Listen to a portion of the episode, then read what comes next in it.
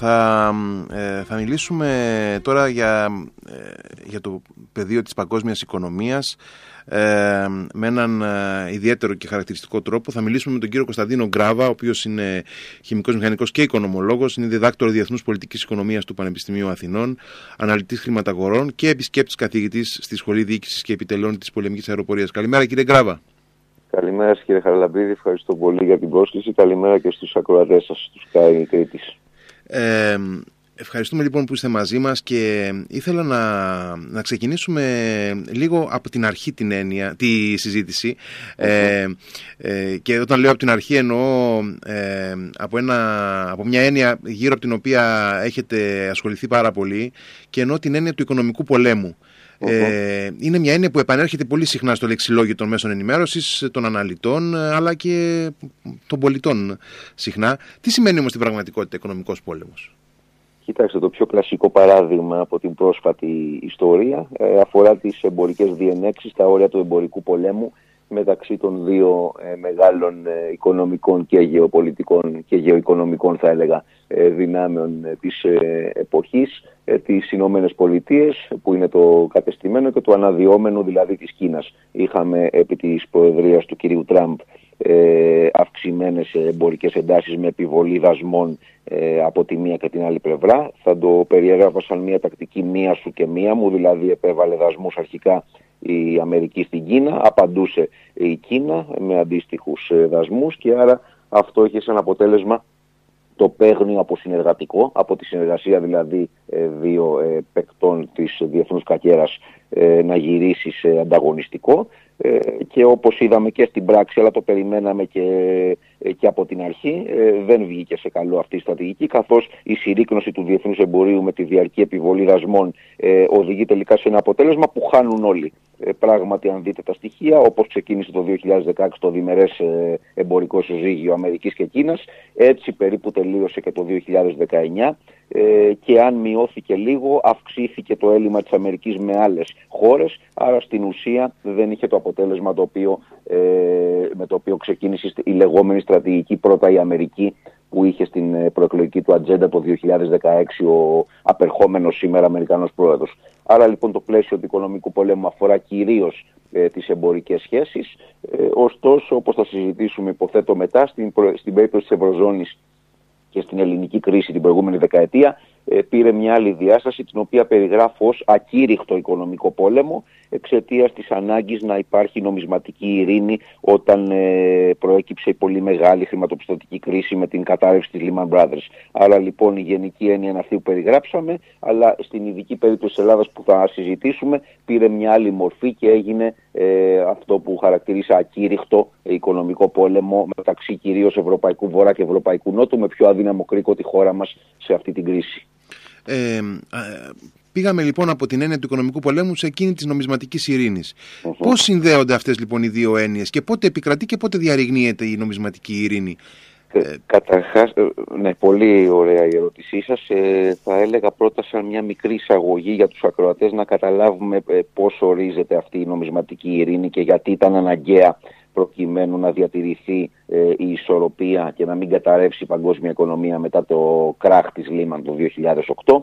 Ε, στην ουσία λοιπόν να το πούμε με απλά λόγια ήταν μια συνεργασία μεταξύ ε, Ηνωμένων Πολιτειών ε, Γερμανίας ως μέλους της Ευρωζώνης και ηγέτιδας δύναμης και της Κίνας έτσι ώστε να διατηρηθεί η πρωτοκαθεδρία του δολαρίου στο διεθνές σύστημα. Το δολάριο να θυμίσουμε ότι παρότι η Αμερική σε όρους ε, προϊόντος έχει πέσει κάτω από 20% η συνεισφορά της στον παγκόσμιο χάρτη. Ωστόσο, όπως γνωρίζετε, τα εμπορεύματα όλα, πετρέλαιο κλπ. τιμολογούνται σε δολάρια. Επίσης, μεγάλο μέρος των πληρωμών γίνεται σε δολάρια. Και τέλος, ε, τα συναλλαγματικά διαθέσιμα ε, των χωρών κατά τα 2 τρίτα, σύμφωνα με τα τελευταία στοιχεία του Διεθνούς Νομισματικού Ταμείου, γύρω στο 60 με 65% παραμένουν σε δολάρια. Τι σημαίνει αυτό; Διατηρεί αυτό το πλεονέκτημα το δολάριο ενώ είναι μικρότερη η συνεισφορά του στη συνολική πίτα καθώς πέραν τα χρόνια ε, καθώς αναπτύσσεται μέρος της παραγωγής στην Ασία ωστόσο κρατάει το δολάριο την πρωτοκαθεδρία του ως παγκόσμιο αποθεματικό νόμισμα. Υπήρχε λοιπόν η ανάγκη να διατηρηθεί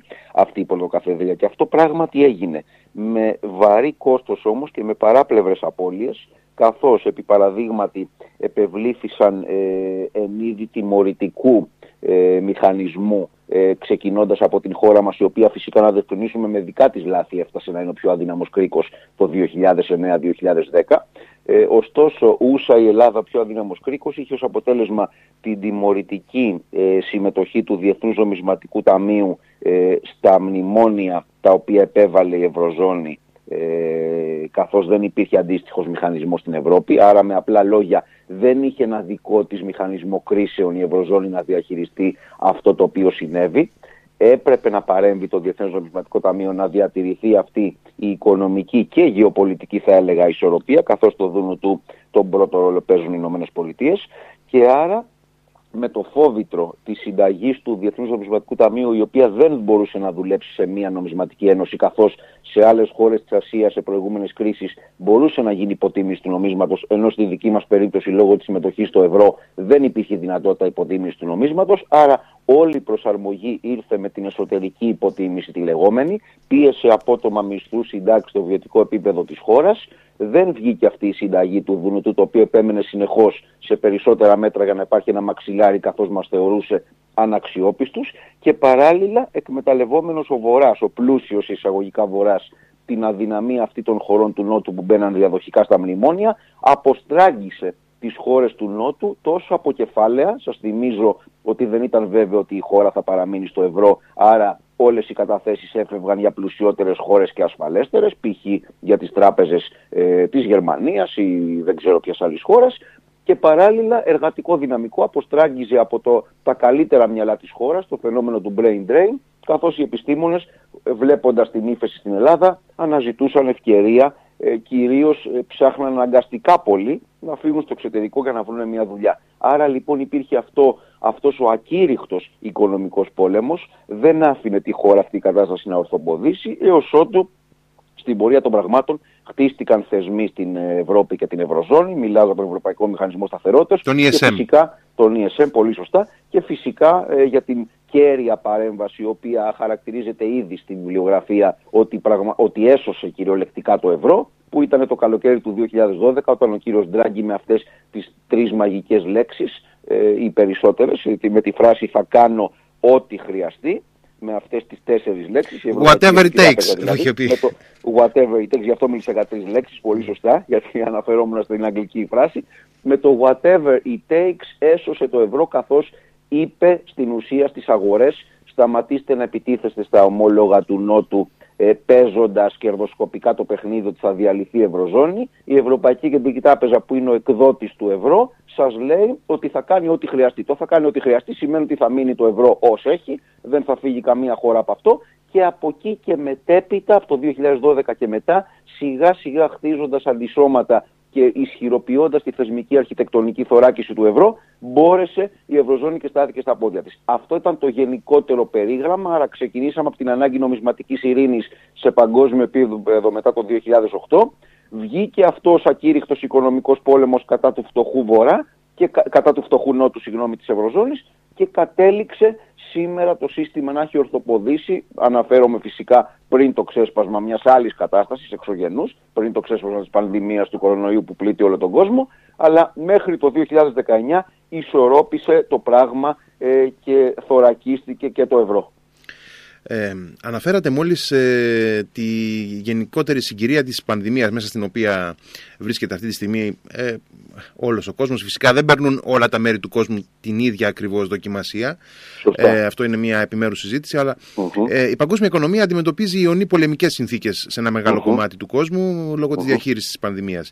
Υπάρχουν προοπτικές και δυνατότητες για γρήγορη έξοδο από αυτή την ύφεση. Δηλαδή, πολλοί ελπίζουν ότι ε, το 2021 κάποια στιγμή, αφού θα σταθεροποιηθεί η κατάσταση υγειονομικά, μετά τα εμβόλια κλπ., ότι θα υπάρχει ένα γρήγορο rebound, όπως λένε, δηλαδή μια γρήγορη έξοδος από την ύφεση. Ε, η διαφαινόμενη ανθεκτικότητα των οικονομικών συστημάτων της ΑΠΟ Ανατολής θα πυροδοτήσει επιπλέον ένταση με τη χυμαζόμενη από την ύφεση Δύση. Δηλαδή, εδώ είναι δύο ερωτήματα που ήθελα να, να μας απαντήσετε. Πρώτον, αν υπάρχει το ενδεχόμενο του rebound και δεύτερον, αν ε, η, η ΑΠΟ Ανατολή, η οποία ε, έδειξε μεγαλύτερη ανθεκτικότητα τελικά, ε, θα, θα βοηθήσει με μια νομισματική ειρήνη και με τη διακυβέρνηση Biden ή θα πάμε σε συνέχιση της έντασης; Πολύ εύστοχο το ερώτημά σας. Καταρχάς, περιγράψατε πολύ σωστά το φαινόμενο ως ιονή πολεμική κατάσταση. Ο ξέσπασμα της πανδημίας πράγματι ε, είναι μια παγκόσμια κρίση. Ε, φυσικά ε, δεν είναι εντελώς συμμετρική ως προς τις οικονομικές επιπτώσεις της κρίσης, καθώς κάποιες χώρες αντέχουν περισσότερο λόγω μεγαλύτερης οικονομικής ευρωστίας, άλλες έχουν καλύτερο σύστημα υγείας. Ωστόσο, στη μεγάλη εικόνα όλη η παγκόσμια οικονομία γυρίζει ε, σε ύφεση. Ε, από εκεί και πέρα η Ασία είδαμε ότι κράτησε ε, η Κίνα και μπόρεσε να έχει ακόμα σχετικά ικανοποιητικούς ρυθμούς ανάπτυξης. Ε, ωστόσο, στο πρώτο ερώτημα, για να μην πολυλογούμε, θα σας έλεγα ότι προφανώς κύριε Χαραλαμπίδη θα έχουμε δυναμική ανάκαμψη όταν λυθεί το πρόβλημα της πανδημίας. Είναι μαθηματικά βέβαιο ότι όταν με το καλό μπορέσει και αποκτηθεί αυτή η λεγόμενη ενωσία της αγέλης μέσω εμβολιασμού σημαντικού μέρους του πληθυσμού. Όποτε γίνει αυτό, υποθέτουμε μέχρι το πρώτο, μέσα στο πρώτο εξάμεινο του 2021, προφανώς αφού θα βγει ο παράγοντας της αβεβαιότητας της πανδημίας και των ε, ε, σημαντικών οικονομικών επιπτώσεων που έχει σε νοικοκυριά και επιχείρησεις, σίγουρα το σύστημα θα ξαναπάρει μπρος. Άρα οπωσδήποτε θα δούμε ανάκαμψη μετά από την ε, ύφεση της πανδημίας. Τι σχήμα θα έχει είναι η επόμενη σας φαντάζομαι ερώτηση, δεν μπορεί κανείς να το πει αυτό. Ε, ελπίζουμε να ταιριάζει προς το σχήμα Β, δηλαδή να είναι απότομη, ή εν πάση περιπτώσει αν θεωρήσουμε στα τρίμηνα ότι με το δεύτερο κύμα της πανδημίας έχουμε ένα mini W, δηλαδή αν φανταστεί κανείς το γράμμα αυτό είχαμε μια προσπάθεια ανάκαμψης μόλις άνοιξε η οικονομική και κοινωνική δραστηριότητα. Έχουμε μια νέα καταβήθηση τώρα. Ξανά βήθηση με, την με το δεύτερο κύμα και ξανά η τελική ανάκαμψη. Εν πάση περιπτώσει αν θα είναι λίγο πιο αργό, λίγο πιο οξύ θα το δούμε αυτό πώς θα εξελιχθεί. Κανείς δεν είναι μάντης να ξέρει πότε θα εμβολιαστεί ε, το απαιτούμενο ε, τμήμα του πληθυσμού ώστε να αποκατασταθεί ε, να αποκτηθεί η ανοσία της αγέλης και να φύγουμε οριστικά να αλλάξουμε σελίδα. Δεν έρχεται με ένα κουμπί κανονικότητα, ωστόσο σε οικονομικούς όρους οπωσδήποτε η ύφεση θα ακολουθεί από ανάπτυξη, είναι κάτι που συμβαίνει στην οικονομική ιστορία διαρκώς. Αύξηση των προσδοκιών κτλ. Πολύ σωστά, πολύ σωστά, ακριβώς. Ε, και το, σε ό,τι αφορά το σκέλος της Ασίας και το αν θα διατηρηθεί η νομισματική ειρήνη, είναι πολύ εύστοχη η παρατήρησή σας για την προεδρία του κυρίου Biden. Ε, θα σας έλεγα ε, για να προσωποποιήσουμε και την κατάσταση, γιατί πάντοτε μου αρέσει να αναφέρομαι σε καταστάσεις αλλά και σε πρόσωπα, δηλαδή σημασία στην οικονομική ιστορία έχουν και τα πρόσωπα που ηγούνται των θεσμών. Ακριβώς, και θα σας πάω, ακριβώς, στην, κυρία, θα σας πάω στην κυρία Γέλεν, η οποία είναι η επόμενη ε, Υπουργός Οικονομικών της κυβέρνησης Biden. Η κυρία Γέλεν, για όσους δεν γνωρίζουν, διαδέχθηκε τον κύριο Μπερνάνκι ε, το 2014 ο Μπεν Μπερνάνκι ήταν αυτός ο οποίος το 2008 διαχειρίστηκε αυτή την πολύ μεγάλη ύφεση που προέκυψε από την κρίση της Λίμαν. Στο τιμόνι, Παρέ... στο, στο τιμόνι της Ομοσπονδιακής Τράπεζας, της ΦΕΔ. Ακριβώς, οι οποίες κεντρικές τράπεζες δεν είπαμε στην πρώτη τοποθέτηση ότι έπαιξαν κυρίαρχο ρόλο στο διεθνές σύστημα και θωράκισαν την νομισματική ειρήνη με τη δράση τους τόσο στο να μειώσουν τα επιτόκια σε μηδενικό ή και πρόσφατα σε αρνητικά επίπεδα, μιλάω για την Ευρωζώνη, ε, όσο και να έχουν μια συνεργατική διάθεση και όχι τη διάθεση ενός νομισματικού πολέμου που είχαμε δει στη δεκαετία του 30, εξού και η αντιπαραβολή νομισματική ειρήνη όπως τη χαρακτηρίζω, δηλαδή δεν έχουμε συνθήκες νομισματικού πολέμου ανταγωνιστικών υποτιμήσεων προκειμένου η μια χώρα να επωφεληθεί από την άλλη. Άρα λοιπόν υπάρχει αυτό το πλαίσιο πάντοτε υπό την κυριαρχία των μεγάλων κεντρικών τραπεζών που καλός ή κακός, καλός κατά την άποψή μου, κρατούν τα ενία πιστικά, με αξιοπιστία και ως θεσμικά ανεξάρτητες νομισματικές αρχές κρατούν τα ενία του διεθνούς συστήματος. Η κυρία Γέλε λοιπόν που δέχτηκε τον κύριο Μπερνάκη για να επιστρέψουμε στην ερώτηση, ε, εφήρμοσε ακριβώς την ίδια πολιτική. Είναι της ίδιας σχολής και με τον κύριο Ντράγκη. Αυτοί οι τρεις λοιπόν δεν είναι τυχαίο ότι καθώς είχαν τα ίδια οικονομικά ε, διδάγματα στο μυαλό τους από την οικονομική ιστορία έδρασαν έτσι όπως έδρασαν για να θωρακίσουν την νομισματική ειρήνη. Η κυρία Γέλε λοιπόν μπαίνοντας στο τιμόνι του Υπουργείου Οικονομικών προφανώς μας δείχνει ο κύριος Μπάιντεν ότι στηρίζεται στην πείρα του των προηγούμενων ετών και δεν είναι ε, τυχαίο και πάλι ότι τα προηγούμενα ότι αναφέρονται στην καρδιά της, ε, της μεγάλης κρίσης. Θα έχουμε λοιπόν κατά την άποψή μου και πάλι παρόμοια συμπεριφορά, θα έχουμε δηλαδή διάθεση συνεργατική και όχι συγκρουσιακή Βεβαίως ε, δεν μπορεί κανείς να πει ότι ε, το 2020-2021 είναι ολόιδιο με μια κατάσταση ε, παραδείγματος χάρη του 2008 που ανέλαβε ο, ο πρόεδρος Ομπάμα. Έχει μεσολαβήσει, αν μου επιτρέπετε, είδαμε ότι έχει μεσολαβήσει ως απότοκο της έντασης που πυροδότησε ο, πρόεδρος Τραμπ, έχει και μια οργάνωση εμπορική των χωρών της Αυστρασίας και του Ειρηνικού. Είδαμε μια, μια μεγάλη συμφωνία συμφωνία εμπορική τις προηγούμενες μέρες; Είναι, είναι εξαιρετική η παρατηρήσή σας ε, και μάλιστα θα, το εντυπωσιακό είναι ότι συμμετέχει η Κίνα και η Ιαπωνία. Είναι γνωστό ότι έχουμε ε, διενέξεις στην περιοχή της ε, θάλασσας mm-hmm. της Κίνας κατά καιρούς. Ωστόσο, η συμμετοχή των δύο αυτών ασιατικών οικονομικών δυνάμεων μαζί με άλλες χώρες σε μια τόσο μεγάλη ένωση καθώς τραβήχτηκε η Αμερική λόγω της πολιτικής της ανορθόδοξης αυτής στο εμπόριο του κυρίου Τραμπ. Ε, συνεπώς θα έλεγα ότι σχηματίζεται πράγματι ε, ο πυλώνας αυτός στην πλευρά της Ασίας. Παρά τα αυτά δεν μπορεί κανείς να υποτιμήσει το γεγονός ότι οι Ηνωμένες Πολιτείες και Ευρωπαϊκή Ένωση ή Ευρωζώνη, αν το πάμε στην οικονομική διάσταση του νομίσματος, σίγουρα θα έχουν τον πρώτο λόγο. Ε, και πάντως ε, το πλαίσιο θα δοθεί και ο τόνος και το τέμπο από την Αμερικανική Προεδρία. Κατά συνέπεια, αν υπάρχει ε, διάθεση συνεργασίας, που πιστεύω ότι θα υπάρχει διάθεση συνεργασίας περισσότερο παρά σύγκρουσης στο γενικό, στα γενικά ζητήματα, τότε νομίζω ότι θα μπορέσουμε να επανέλθουμε σε μια πιο κανονική, σε εισαγωγικά ή χωρίς εισαγωγικά, θεώρηση των διεθνών σχέσεων. Ε, ωστόσο, ξαναλέω, δεν είναι η ίδια κατάσταση, μόνος σας το είπατε. Εξελίσσονται τα πράγματα, γεμίζουν τα κενά. Όταν υπάρχει ένα κενό, καλύπτεται από κάτι άλλο. δηλαδή, στην προκειμένη περίπτωση, οι χώρες της Ασίας δεν έκασαν με σταυρωμένα χέρια, αλλά θωράκισαν τι μεταξύ, τις μεταξύ τους εμπορικές σχέσεις. Σίγουρα όμως παραμένουν πολύ μεγάλοι παίχτες οι ΗΠΑ και η Ευρωπαϊκή Ένωση και θα σας έλεγα κλείνοντας αυτή την, ε, ε, την ε, ενότητα ας πούμε ότι δεν πρέπει να ξεχάσουμε ότι ο κύριος Τραμπ εστράφηκε κατά της Ευρωπαϊκής Ένωσης. Απειλώντας με, απειλώντας με σοβαρούς δασμούς τις ευρωπαϊκές, γερμανικές δηλαδή αυτοκινητοβιομηχανίες άρα είχαμε όξυνση και διατλαντική πέραν του ειρηνικού. Όλα αυτά νομίζω ότι θα διορθωθούν υπό την έννοια ότι θα πάμε σε μια ε, διάθεση επιστροφής στην, ε, όσο κατά το δυνατόν γίνεται στην προηγούμενη, στην πρωτέλα δηλαδή κατάσταση. Ε, και μια ερώτηση έτσι για τα καθημάς λίγο περισσότερο. Διαβάζουμε και ακούμε συχνά εκκλήσεις για κάποια μορφής οικονομικό πόλεμο προς την τουρκια ε, που ε, βέβαια έχουμε δει ήδη άλλες χώρες και τον επιλέγουν όπως τα Εμμυράτα, η Σαουδική Αραβία.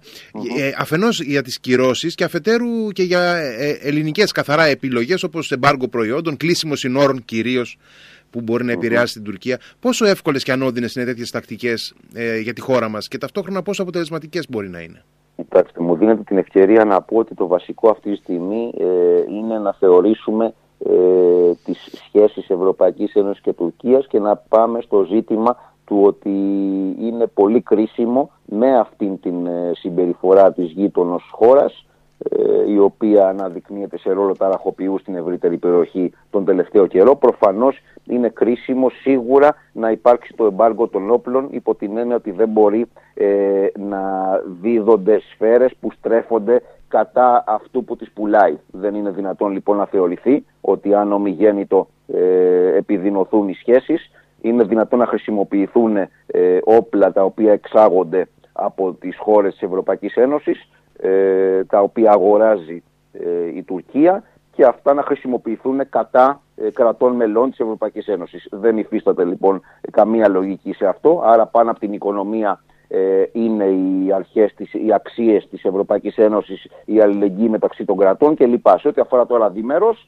ε, αντιλαμβάνεστε ότι καταρχάς η Τουρκία είναι ένας σημαντικός εταίρος της Ευρωπαϊκής Ένωσης σε όρους ε, εισαγωγών και εξαγωγών. Αν δεν κάνω λάθος είναι ο έκτος μεγαλύτερος εταίρος ε, με στοιχεία του προηγούμενου έτους. Ε, φυσικά είναι σημαντικός εταίρος της Γερμανίας εξού και αυτή ή θα έλεγα πολύ επιφυλακτική συμπεριφορά της Γερμανίας στο σκέλος των κυρώσεων.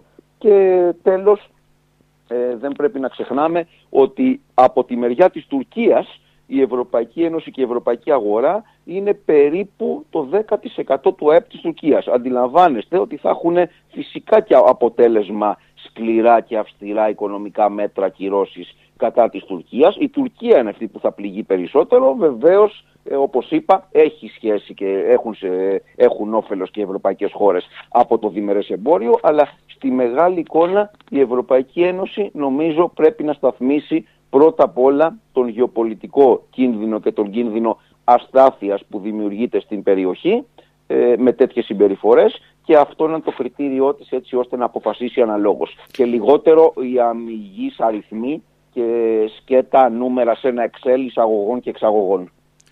Ε, κύριε Γκράβα, σας ευχαριστώ πάρα πολύ για τη συζήτηση που είχαμε. Να, ε, να καλέσω τους φίλους ε, που ενδιαφέρονται περισσότερο για όλα αυτά που συζητήσαμε να αναζητήσουν το βιβλίο σας «Οικονομικός πόλεμος ε, και νομισματική ειρήνη» από τις εκδόσεις Σιδέρη. Ε, και να, να σας ευχαριστήσω λοιπόν και πάλι που ήσασταν μαζί μας και να ανανεώσουμε το ραντεβού για κάποια άλλη φορά που θα πούμε ε, επίσης περισσότερα πράγματα. Να είστε καλά. Σας ευχαριστώ θερμά για τη συζήτηση. Να είστε καλά επίσης.